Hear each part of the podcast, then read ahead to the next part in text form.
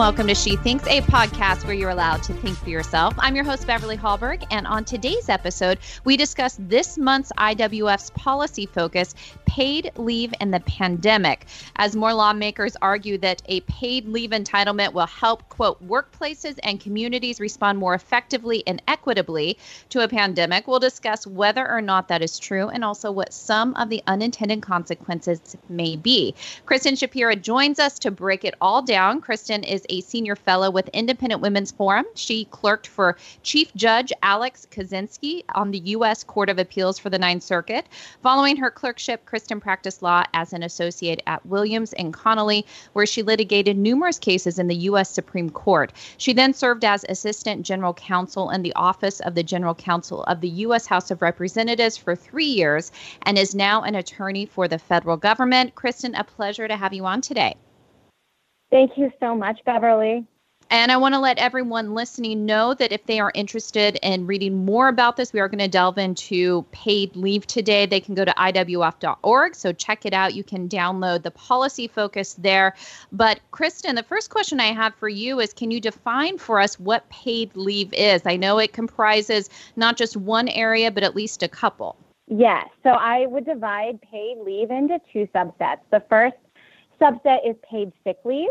Uh, and paid sick leave is uh, a benefit that provides workers with a limited number of sick days each year. For example, seven days uh, per year if you are sick. Um, and though the people, the proponents of paid sick leave mandates typically call for imposing a mandate on businesses that they provide their workers with, you know, a certain number of days of sick leave per year. Then uh, the second subset is paid family and medical leave. And this would this program would be designed to provide workers with income support for an extended absence from work due to their own illness or the need to care for a family member or a new child. Um, and this sort of program, proponents of this program generally propose to fund it by increasing payroll taxes on employers and employees. So, Kristen, I want to, for reference sake, back up a little bit and talk about the fact that many of us work for employers that already provide sick time, vacation time. If there's in a family a family emergency, we can use some flex days for that. So it seems that this is something that employers have done all along. So how new is it that there is a government mandated version of this? Absolutely. Well, there is no current federal mandate for paid leave or paid sick leave, um, with the exception of the uh, the recent Families First Coronavirus Response Bill did provide a limited uh, a federal sick leave uh, entitlement. Um, however, on the state level, it, paid sick leave and paid family me- and medical leave is gaining traction. Currently, 13 states mandate paid sick leave, um, and about five states have paid, paid family and medical leave programs in effect, with three other states in the District of Columbia having recently passed such laws although they have not yet taken effect. But as you mentioned, Beverly, more and more employers, even absent being in a state that mandates them to provide paid family medical leave or paid sick leave, are providing that on their own because it's a very popular benefit for employees. And so we're going to get to the pandemic and how that relates and how different lawmakers want to expand it. But let's first talk about the impacts of whether it's statewide or if there ever was a federal mandate to paid sick leave or paid family leave. What are you finding are some of those unintended consequences? Yeah, well, they tend to be pretty costly for both employers and employees. So, taking it first with paid sick leave, this would impose a mandate on employers, an unfunded government mandate that they provide sick leave. And so that is money that, you know, initially comes out of the employer's pocket that they have to provide this benefit without any money from the government. And that could be very costly, particularly for small businesses and businesses whose margins are razor thin. Uh, but as we know, uh, these the employers will you know, find every way they can, understandably, to pass these costs onto their employees. So ultimately, the likely effect of a paid sick leave mandate would be reduced compensation for employees, and that is what we have seen in uh, in in areas that have passed paid sick leave mandates. For example, after the passage of San Francisco's paid sick leave mandate, nearly 40% of employers who were forced to add a sick leave benefit reduced employee compensation as a result. So that is an unattended negative consequence of passing a paid sick leave mandate. Uh, on the paid family and medical leave side, it's a little different because that's funded by increasing payroll taxes rather than an unfunded mandate on business. Um, and uh, economists widely agree that even if you impose, you know, a payroll tax on the employers, employers will pass that cost along onto the employees in the form of reduced compensation. So really what you're looking at is taking money out of every employee's paycheck to fund this program. And uh, and so it, it this would particularly be particularly harmful for low income families, particularly because uh, research has shown that programs tend to disproportionate paid family and medical leave programs tend to disproportionately benefit middle and upper class families. So what you would be doing is you are forcing low income families to fund a program that uh, they receive disproportionately little benefit from. And so, from my own personal experience and having a business that is incorporated in Washington, D.C., I recently started getting those requests by the city here to say that you have to pay into paid family leave. So, we are required to. So, I do it. Uh, obviously, it's burdensome to have to pay the amount that they're asking. And, and just for information, I would have allowed my staff, which is very small, we only have three full time staff, if they had a family emergency or maternity leave, we, we would figure that out. So this isn't a mandate we needed.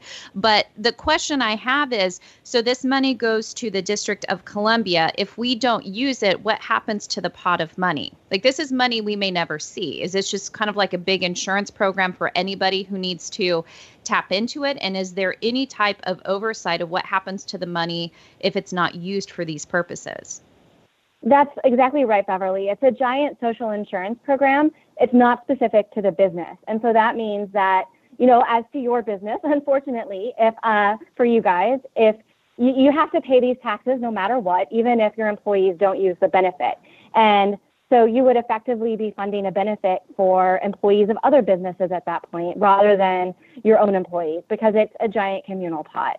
Um, and as to the level of oversight, I, am not, and, and, I'm not, I'm not entirely sure what form of over. I mean, the the governments typically have systems in place to ensure that they're not paying benefits when individuals don't qualify. But I do believe that, partic- you know, particularly in the context of personal illness and uh, and family caregiving, it, it can be difficult to verify that employees are entitled to you know qualify for the benefit. And so there is a, a fear of abuse of the program uh, you know among among employees that you know employees will be more likely to say well gosh my back really hurts me so i'm going to take 12 weeks off from work because i'm entitled to under this program. Even though it's really not necessary and they really don't have a, a serious serious illness. So let's talk about what this means if lawmakers wanted to extend this during a pandemic, during COVID 19. What are some lawmakers suggesting? Are these lawmakers on the state level or on, on the federal level? You see the push uh, at all levels of government, but at the federal level, especially, a lot of uh, more progressive lawmakers have been using the coronavirus as a reason to push paid sick leave and paid family and medical leave at the federal level. The argument that they make is that these programs are necessary to ensure an effective response to a pandemic. And particularly the argument uh, that they're making is that, you know, the pandemic is showing that nobody wants sick workers to go to work. And if workers, they say, don't have paid leave, then they are likely to show up at work while they are infectious and pass that along to other employees. Uh, and I can jump right ahead to pro- what's probably the next question is whether or not they're right on that. And the research, uh, well, first, I would say with respect to paid family and medical leave, I have seen no evidence that paid family and medical leave would combat the spread of, of infectious disease. That's simply not what those these uh, program, paid family and medical leave program is set up to do. The programs typically have waiting periods before workers are eligible for benefits, such as they have to be gone from work for a certain number of days or weeks before they even qualify for benefits and it can take weeks to actually receive a check under the program. Washington recently uh, began their program, Washington State, and they're having uh, they had problems with a huge, you know, weeks long backload for workers to actually receive a check. And these programs, paid family and medical leave, is simply not designed to support workers uh, to stay home, you know, the first few days of an illness. That's not what they're set up to do. Paid sick leave is a little different. There are mixed studies of paid sick leave in uh, the states that have adopted them and in other countries. There's some evidence, some studies that suggest they might decrease the incidence of contagious illness for by a small, you know, percentage.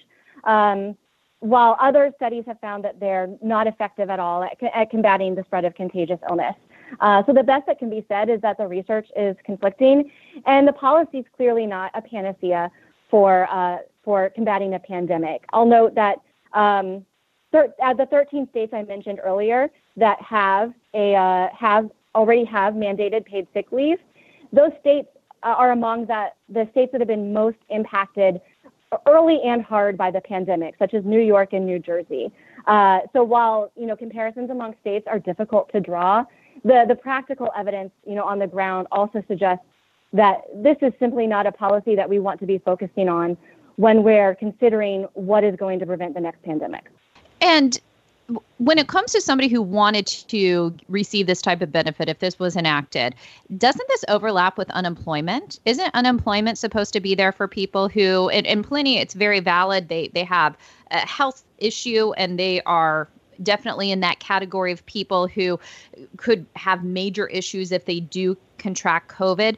Isn't unemployment supposed to cover this? Well, I know that they've they've they've modified unemployment to some extent, you know, temporarily for the coronavirus, and you know, such as um, employees who cannot return to work because of their health might be eligible for unemployment benefits. The greater overlap you see with these programs would be uh, disability. So uh, if there, if it, you know, the, to the extent that there's a federal disability insurance, um, as well as uh, any state disability benefits. Uh, you know, those benefits, I think the reason you see a push for these benefits, uh, you know, the paid sick leave and paid family and medical leave is that um, there are gaps in, in that coverage, particularly, you know, short-term disability uh, is typically right now, if you don't get it from your employer, you might be able to buy into a policy. But otherwise, it's very, you know, it's a benefit that, um, you know, you need more of a long-term disability to qualify for federal disability insurance. Uh, so that is why you see the push uh, it is important when policymakers are considering these bills to uh, consider the overlap of benefits so that benefits aren't duplicated because uh, that would that would basically be a waste of money.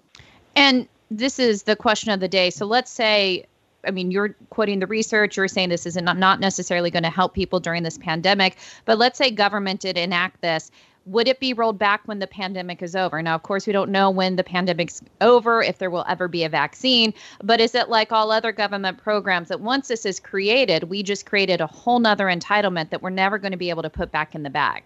Yeah, so I think that, you know, if we just leave it at what was enacted in the Family's First Coronavirus Response Act, um, it is unlikely to to be extended. Um, you know, you haven't seen too much press coverage. I, I, don't think there'd be an outcry from workers that suddenly are, you know, are rely. This is such a, a sui generis situation that we're living in now. Um, uh, so I, I, but if they, if policymakers extend it further and broaden the benefits and extend the deadline, then you are increasing the risk that it will be more difficult to roll back a benefit. And one thing I think policymakers, I mean, there are many alternatives that I, I lay out in my piece to um, a paid family and medical leave and, and paid sick leave, you know, permanent entitlement. But if policymakers are really, one of them is if policymakers are really gung ho on, and, and they believe that a paid sick leave mandate or a paid uh, family and medical leave mandate will, for some reason, notwithstanding, you know, the evidence, uh, help address a pandemic, then at a bare minimum, what they should do is make it a temporary benefit, time limited, that is available upon the declaration of a public health emergency. But because, uh, you know, the, the, the we need the, the pandemic rationale, the we need paid leave because of a pandemic only applies in you know once in a hundred year situation. That is not a reason to enact a permanent entitlement, and so it will be very easy to craft legislation that that allows the benefit to kick in only upon the declaration of a public health emergency. And final question for you is what is the likelihood that we are going to see lawmakers push forward with this? So, wh- where are we on them enacting more legislation? Well, I think, you know, it, it's all, I think it's possible that a benefit, a temporary benefit might be extended, uh, but limited, time limited to the pandemic. I would be shocked if a permanent federal program along the lines of the ones we've discussed is enacted as a result uh, as a result of any upcoming legislation. I, it, it is possible, you know, one of the alternatives, and and the policy focus outlines multiple, you know, fiscally conservative budget neutral alternatives, ways that we could support families in, in these times of need without increasing taxes or mandating, uh, imposing expensive mandates on business. Uh, but one of them that I think potentially could be enacted, at least as a trial program, a, a five year pilot, would be um, the, uh, allowing parents to advance a portion of the child tax credits.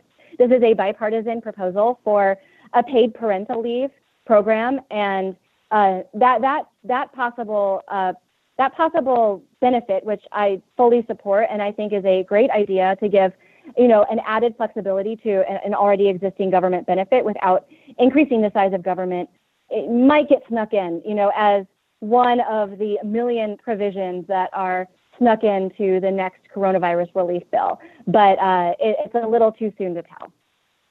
And that's what's great about the IWF policy focus is that there's always solutions in there. So it's not just talking about the problems and what we shouldn't do, but it also talks about good good solutions that we can have. So Kristen, thank you for laying some of those out and thank you for joining us today. We appreciate it. My pleasure. Have a wonderful day. And thank you for joining us. If you like what you're hearing on She Thinks, then you won't want to miss out on the latest news from Independent Women's Forum. Sign up for mobile inside alerts and email updates by going to IWF.org. Last, if you enjoyed this episode of She Thinks, do leave us a review on iTunes or wherever you get your podcasts. It does help. And we'd love it if you shared this episode and let your friends know where they can find more She Thinks conversations. From all of us here at Independent Women's Forum, thanks for listening.